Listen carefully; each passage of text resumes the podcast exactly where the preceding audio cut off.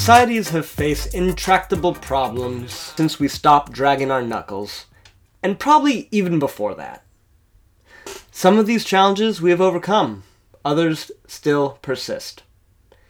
Inequity, racism, slavery, repression, and many other social scourges are being fought and have been fought by armies of social and human service workers. Given that humankind is largely an empathic entity, it comes as little surprise that the nonprofit sector is the largest employer in the United States. But the model we have and the organizational cultures of many of these nonprofits have proven over time to provide a modest ROI. Billions are given away every year to solve intractable problems, and modest progress is being made. But these efforts and these organizations persist. Take, for example, the thousands of homeless charities that have been operating for years. Yet, homelessness still exists, and some studies show it's even on the rise. Billions of dollars are donated to breast cancer charities, yet breast cancer still plagues millions every year. And why has poverty in the U.S. been stuck at 12% over the past 40 years? In the face of incredible efforts to reduce that number. There is ample evidence that shows that free market democracies have been making incredible progress, moving millions of people out of poverty and raising life expectancies, living standards, and health outcomes. Given the incredible progress free markets and businesses have made in improving society, a large question needs to be asked regarding the role of nonprofits and philanthropies. Dan Pallotta, a thought leader of philanthropic giving and nonprofit leadership, says that philanthropy is the market of love, the market for those who have no other markets coming. I love that quote. The problems that many nonprofits and philanthropies are out to solve are massive in scale, and the organizations fighting them are tiny in comparison. Well, most are, but there are some behemoths out there too. Large philanthropic foundations who give hundreds of millions of dollars away every year to a handful of social issues. And that's what we will be exploring today. We're going to be talking with Dolores Estrada, the Director of Grants Management at the California Endowment, one of the largest foundations in the United States, if not the world. The Director of Grants Management is the person in charge at the foundations to ensure the money that they are giving away is spent effectively and impactfully. I can't express how excited I am to have Dolores on the show today to explore how the California Endowment and other foundations are ensuring that the money they are giving away is funding impact, and also learning about the social innovations that they are helping fund and scale.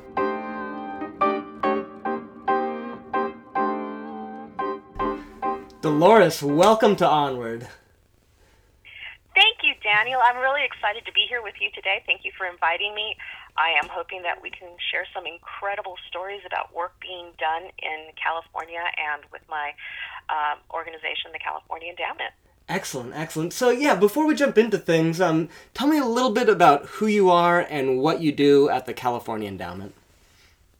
Thank you. So I have been at the California Endowment for 19 years. I have currently my role is as Director of Grant Operations, which is the department that manages the administrative portion of the grant making process. But I've also served in other roles here at the organization on preparing grants and really working with nonprofits for their success. So This is a great opportunity sort of to merge my administrative knowledge with my programmatic knowledge and help these grantees that are in our circle really be successful so that they can continue to do the work that needs to be done in community. Okay. And so what are sort of programs and issues does the California Endowment focus on? Well, you know, the California Endowment has this wonderful definition of health that really focuses on the World Health definition, which it is not just the physical self, but all the things that are around an individual that impact their ability to be healthy. And so what the endowment focuses on is a very simple simple goal, but it is difficult because it is like a spider web. It has different places that it goes. And our simple goal is to create places where children and families can live, be safe, and have productive lives. And that is a very simple goal, but it is tethered to so many things. Right, it's tethered to race, social, economic status, gender, where you live, where you work, where you play. And these are all the different kinds of opportunities that individuals have to really make optimal health a reality. And so our goal is really, how do we reshape those places where we're at, both in the institutions that determine our health, but the neighborhoods where we live in, and the workplaces that we're at, and how do we make the most of those opportunities to be healthy individuals and really embrace it as a commonality for everybody, not just dependent on where you live. And you're operating in one of the largest states in the union. Is that same definition of what health looks like the same in Redding as it is in Visalia? No, it's a very different perspective. And right now, one of the things that we focus on is a campaign that we have around where you live, because we have discovered over time and research with data and the science to support this statement, that is, where you live determines how healthy and long a life you have. And that shouldn't be. Your zip code shouldn't determine how long you live, but it does. And so in order for us to be successful in Visalia or in any other place in California, because we have 58 counties, we really have to address some of the burdens that individual communities have. And those burdens are not the same across the board, right. Where you might have rural issues that have, require something like public transportation. In one place, you might have the issue of having local nonprofits who are able to provide services that are needed. So it depends on what the priorities of the community are, how they rank them, and how they want to address them. That has been part of the critical approach for how the endowment is doing its work is, some communities have low performing schools that are keeping our kids from graduating and others don't. And so being able to get to a healthy community is not the same in each community. And being able to listen and engage with those communities to really get to the core, the root cause of what is causing the community and the individuals in that community not to be healthy is an important part of the work as a grant maker. And at the endowment, we like to reference sort of the community mobilizing work that we're doing as part of our change-making work, right? The grant-making part is the ability to give money to provide services or programs for that work to happen. But the other piece of it, which I think is equally as important, is the work that our program managers do with our communities and the residents in those communities about really listening intentionally and understanding what the core problems are and how they want to be able to engage in addressing those problems. No problem is ever addressed the same way. However, being able to learn from those lessons and bubble them up so that others can learn, that is also an important facet of the work. And it really does ground you in the fact that you cannot have a cookie-cutter solution for some of the things that are coming up. And that really takes a strong ability to step back, listen, and then engage. But that's what the work that we're doing. Awesome. So you've mentioned a few things that have interesting juxtapositions. You talked about data, but then listening, which is something that's harder to quantify. So jumping on the data side, I know that foundations, nonprofits, they're really focused on metrics. And we're all living in this VUCA environment right now. You and your grantees, they're out for impact. So I'm curious how you're balancing ensuring the money that you're giving away is going towards impact and not just funding, monitoring, and evaluation efforts.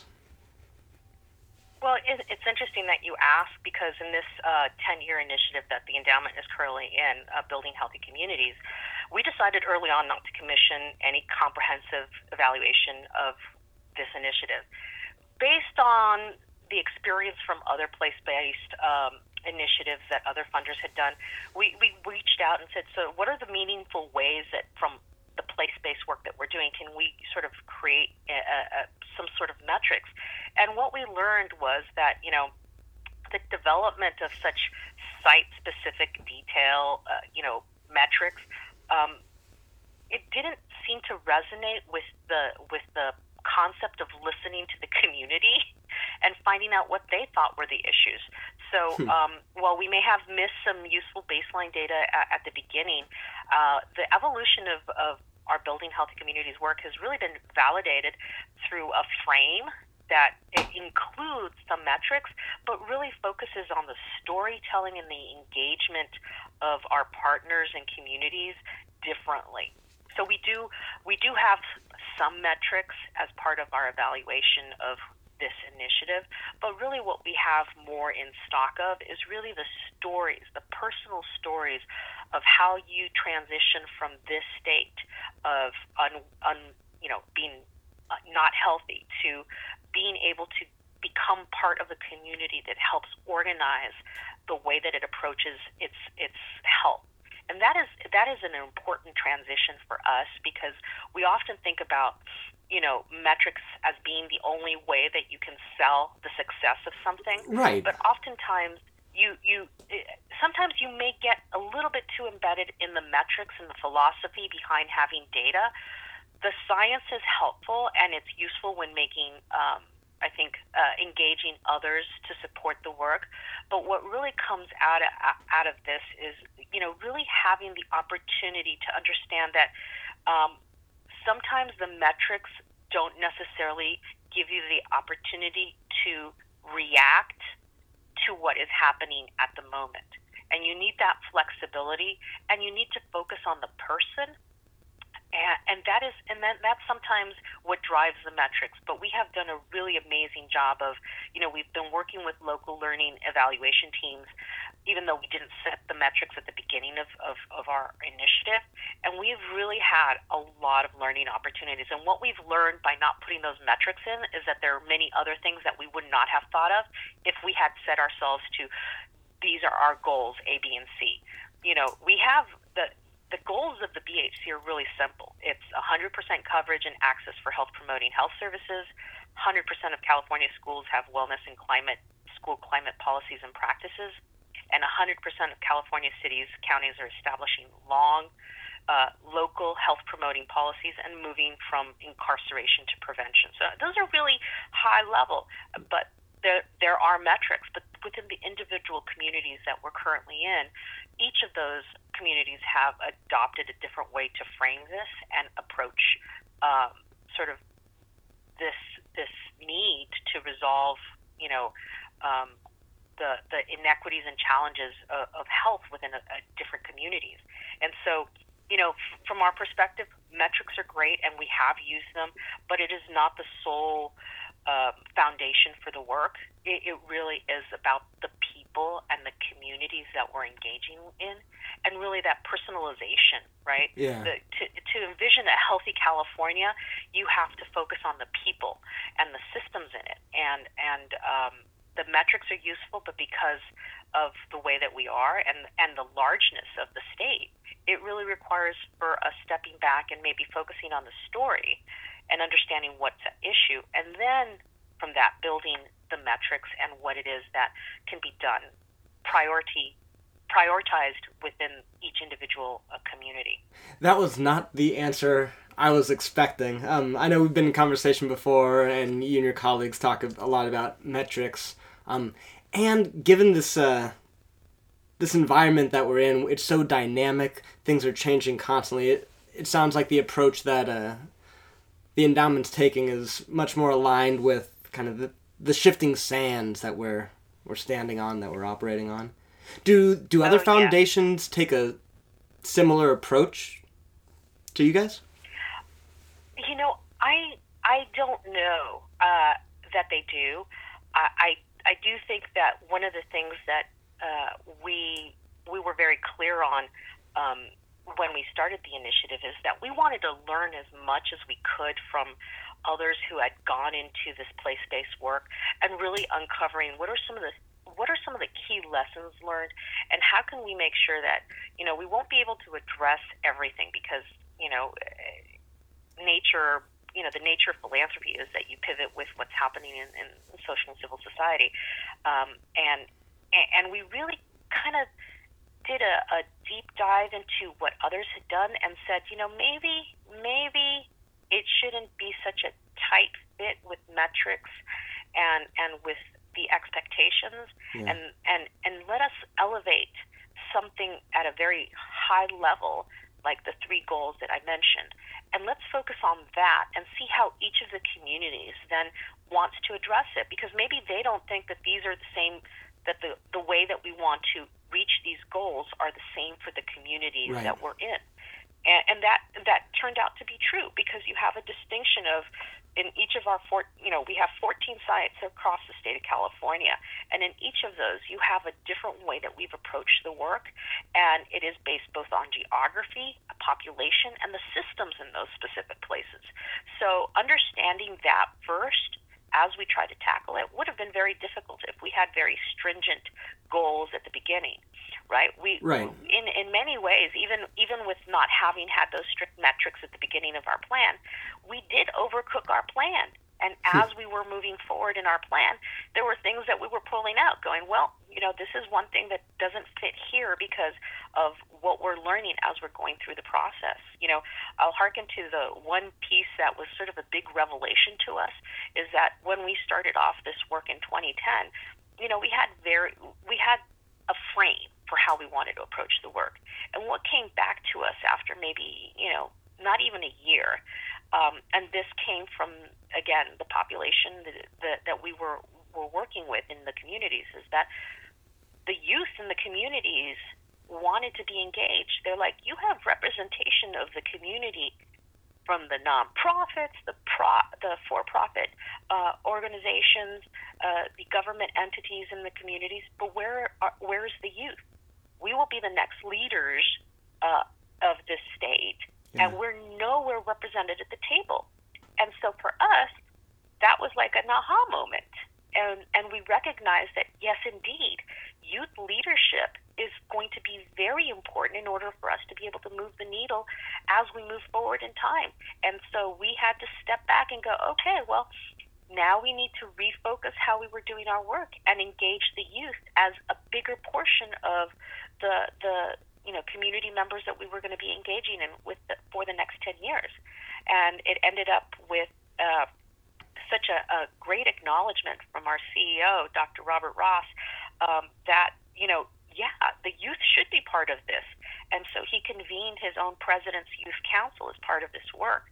And I believe there might be 10 or 12 youth 14 youth from our 14 places are part of this, and they advise Dr. Ross about the work that the foundation is doing from the lens of the youth in those communities.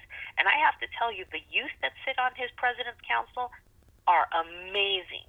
They are the future leaders of California. They have the drive, they have the will, and the passion to represent their state in a future state that is a reflection of how well we've learned and listened. And I think that, again, the ability to have metrics is important, and it helps frame us.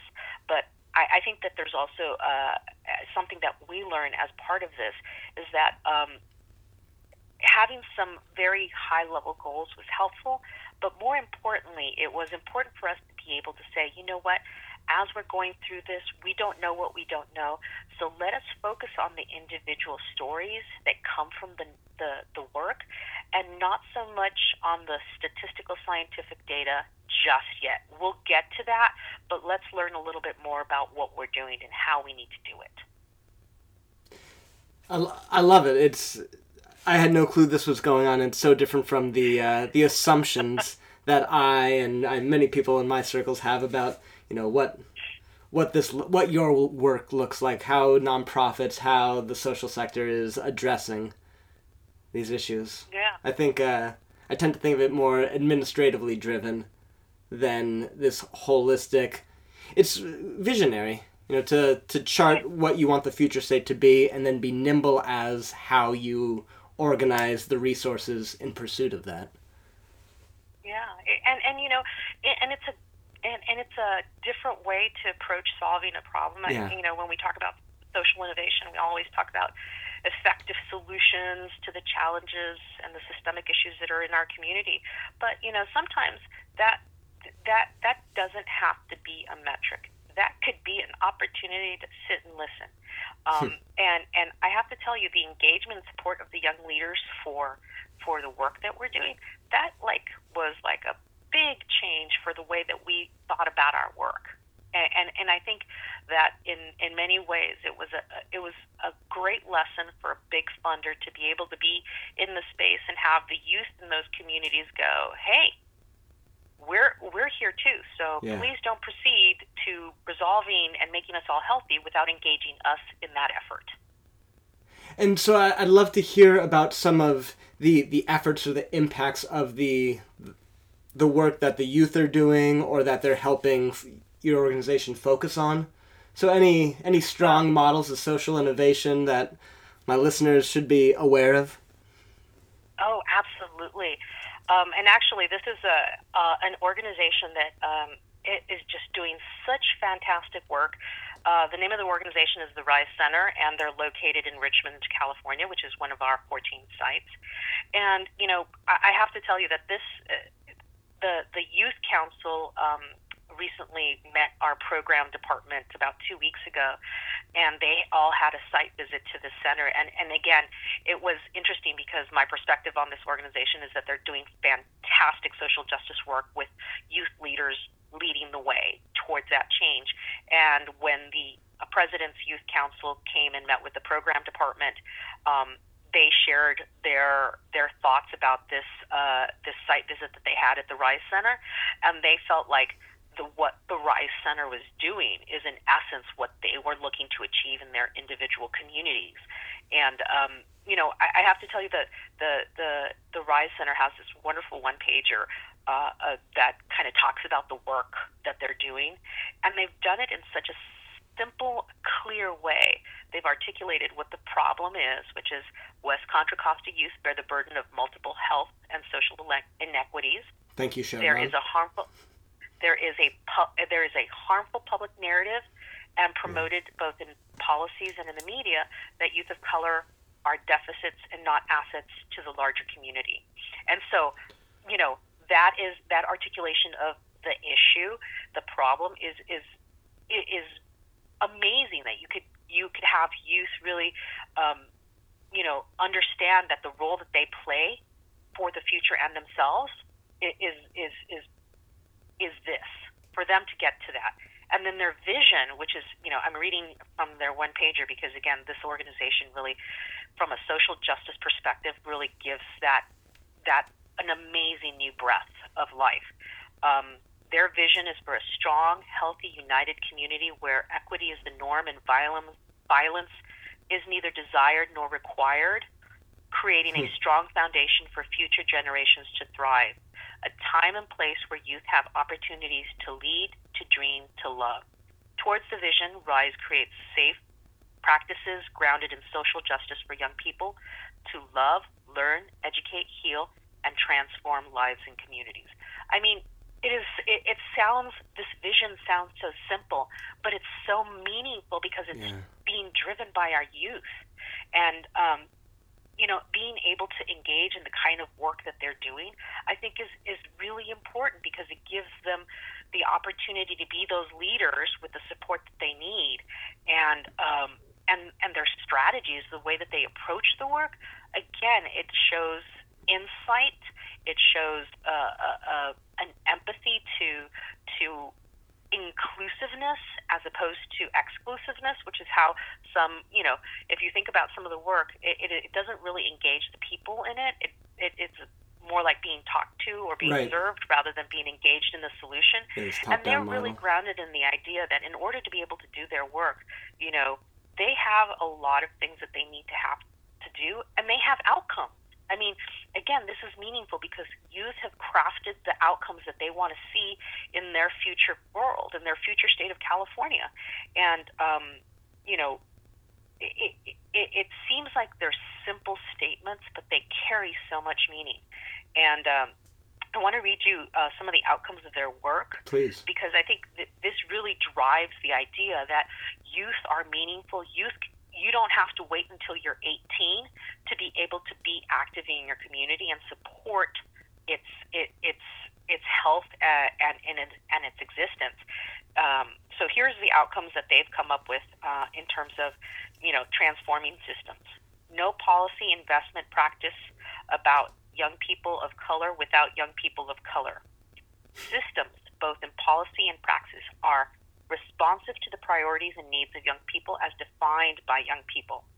Systems and adults responsible for young people are safe, loving, welcoming, and responsive. Systems takeover by the next generation leaders are committed to a platform for liberation in which cultural work and race are central. I mean, that's just for their systems, you know. So think about the importance of being able to articulate goals like that, and then having the support to be able to do it and do it well. As I said at the beginning, the RISE Center is really a star amongst our nonprofit grantees in the sense that it has really given that space for youth to be engaged and active in their community and to really see that demonstration of that work and effort resonate in a meaningful way. And to be able to have youth engaged as part of the solution, I think also gives us the opportunity and the reminder that while we may be adults and we may be able to do things like vote and drink, but we are not the knowers of everything. And the youth have an amazing base. And if you see the kind of activation that has happened at the 18 and under level in the last 2 years, you can only hope that others are seeing the importance of engaging youth in the resolution of the issues that our society has. Because they're the ones that are going to be inheriting this world that all these adults, all these 70-year-olds in Congress are creating. So to have them in the process creating the outcomes, I mean, it just makes sense. It does. I mean, it seems simple, and sometimes we struggle with the simple, but sometimes it doesn't have to be complicated. And I think that the youth have really sort of given us an opportunity to recognize that they are part of the solution, and they need to be engaged. They need to be part of the conversation. And the more opportunities and spaces that we can create for them to be able to do that, I think it gives us a better future.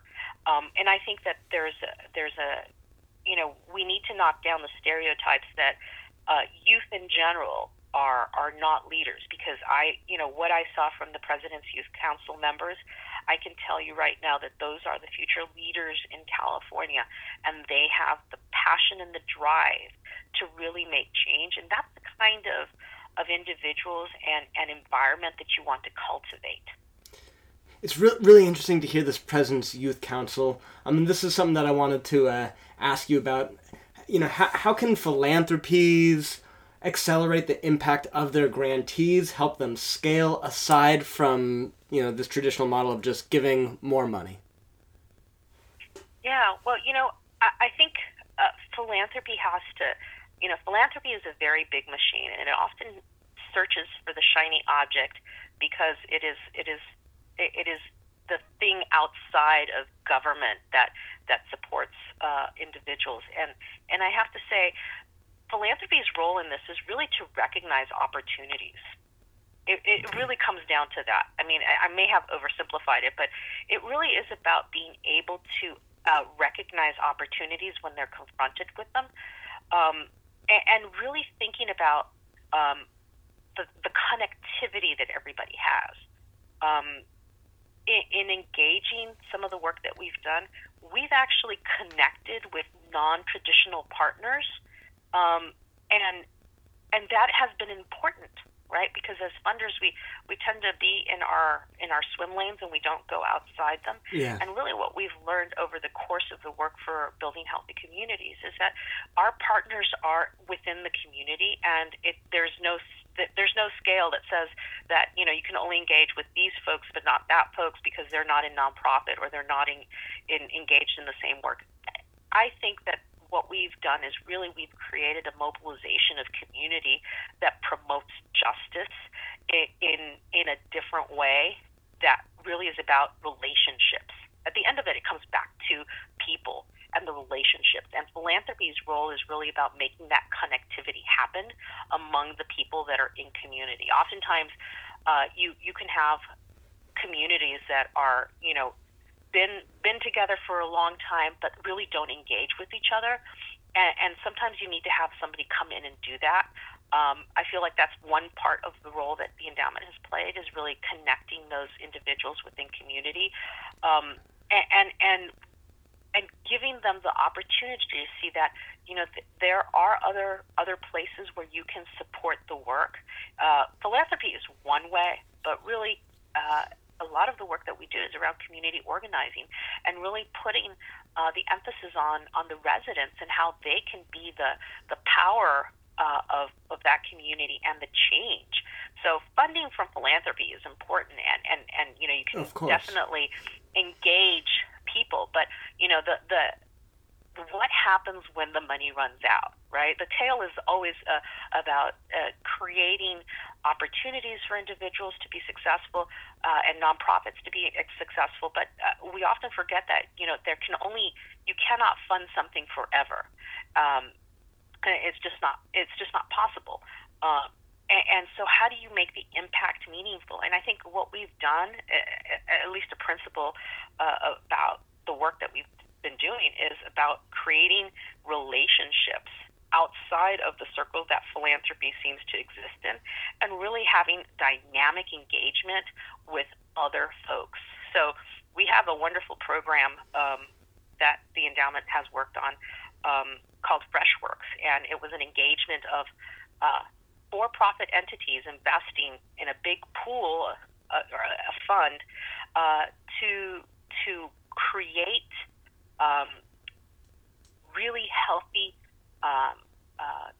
markets and shopping opportunities for people in communities where there were food deserts. So food deserts are places where it is impossible to get a fresh fruit at an affordable price within, you know, walking distance of where you live. And the objective of Freshworks was really to have folks invest into this pool, be able to identify places where there is a food desert, look at the space, try to find a place where it would economically and socially be feasible to put a store in, and then use that money from that pool to jumpstart that opportunity. And really, you're not looking at this from the I'm giving a grant. You're looking at this from the perspective we are giving a program related investment. It is a opportunity to engage the for-profit sector in an opportunity to better the community. And again, it is a pooled fund, but again, it came about from having a relationship other than the relationship most traditional philanthropies do, right? And so that is meaningful, and it has impact, and what it tells us is that we cannot only respond to the ailments of society with one path, which is to give the money. Right, money always helps, but it can't last forever. And so it has to be about the relationships that you engage in, and what are the things that you're doing that's going to change the outcome, right? And for us, something like putting a market in a food desert that allows the residents to be able to walk there, have a job opportunity, and be able to get affordable food, fresh food, healthy food, that is a big game changer. And it doesn't rely on the idea that philanthropy needs to fund it. It just says that there's other opportunities for society that don't include nonprofits, but are important for nonprofits to be a part of, right? So the engagement of those stores that have been, built out of our Freshworks fund, that's meaningful. But also meaningful is the work that was happening around that. And that was about creating job opportunities, creating you know, geographic spaces where people felt like they could go to the store and be safe. So it is not a single siloed way to approach a solution. It is looking at things differently and engaging with different partnerships. Funding is always good, but it doesn't last forever. And you also do a disservice to nonprofits by being the only funder for an extended period of time, because then they become dependent on you. And, you know, oftentimes some foundations are fortunate that their assets remain the same and that they can continue to do the same work, but that doesn't always stay the same. And the economy also impacts the ability for funders every year. And so if we are able to then create different pathways, different opportunities to engage in the work, then that is more meaningful than putting more money by a philanthropic entity. It really is, because you're now connecting the entity. And unless those funders are in the communities that they're serving, oftentimes there's a disconnect, right? So you don't want to come in, parachute in, do the work, and parachute out. You want that funder to be part of that community, understand, and then really provide meaningful connections for them to be able to move the needle on where they're at. One thing I'm really struck with throughout this conversation is the amount of risks and outside-of-the-box thinking that you and your colleagues at the foundation have engaged in. And that just feels like such a central trait to this broad theme of social innovation. So I'd like to hear what other recommendations you have for social innovators out there trying to solve big problems. You know, I think risk is definitely something that I don't say we do it well, because, I mean, we do take a lot of risk, but sometimes you just don't know what's going to work. I like to think that we are throwing spaghetti on the wall and hoping that it sticks, and if it doesn't, then we've learned something from that failure as well. Mm-hmm. And that is a big but difficult thing for philanthropy to accept. We, you know, sometimes we're very risk adverse, and I think that in order to resolve the issues that happen in society and community, you really have to be open-minded, flexible, and think about the primary purpose of being a philanthropic entity, and that is to help. The what you help depends on obviously what your foundation supports, but The help always is not one dimensional. It is a myriad of things that impact a community, a society, and we have to be really engaged in the different kinds of way that we can do this work, and think outside the box. It's comfortable sometimes to do rinse, lather, repeat, right. But oftentimes that doesn't necessarily work. And in a changing society, with technology at where it is, with the influence of social media, you need to think about how you engage communities differently, and you need to be able to respond to them at where they're at. And that means being able to recognize opportunities for what they are, engaging other partners differently, engaging partners that are outside your comfort zone. That's an important piece that philanthropy, I think, is doing a little bit better at in recent times, and I, you know, I'm not quite sure why that has changed, or maybe I do know, but I think that there's a lot of opportunities that sort of have risen up to the top as a lot of the mobilization that has happened at the ground level.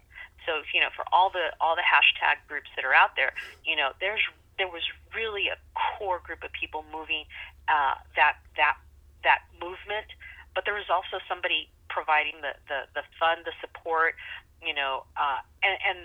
and engaging with people, engaging in different ways, I think has become is the new norm, because you have to.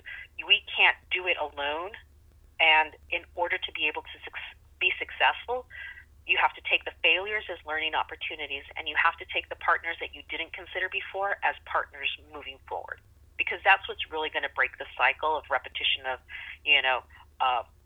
doing just one thing and hoping that from that it can escalate because other people are going to do the rest of the work.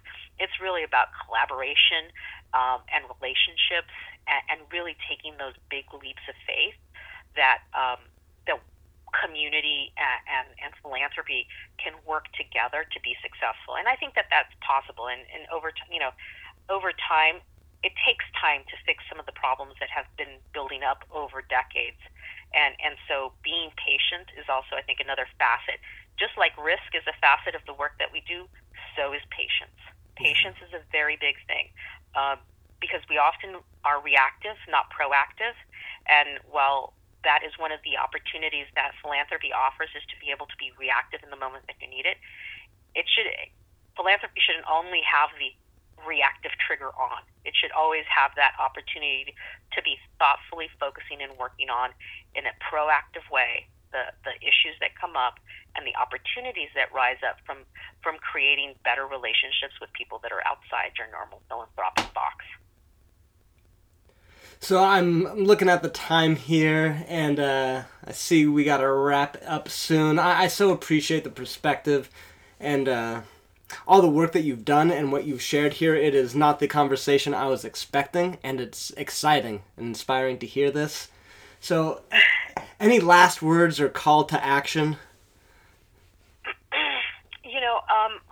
I think I'm going to take a quote from something I read recently. It's a gentleman with the Heinz Endowment or Philanthropies.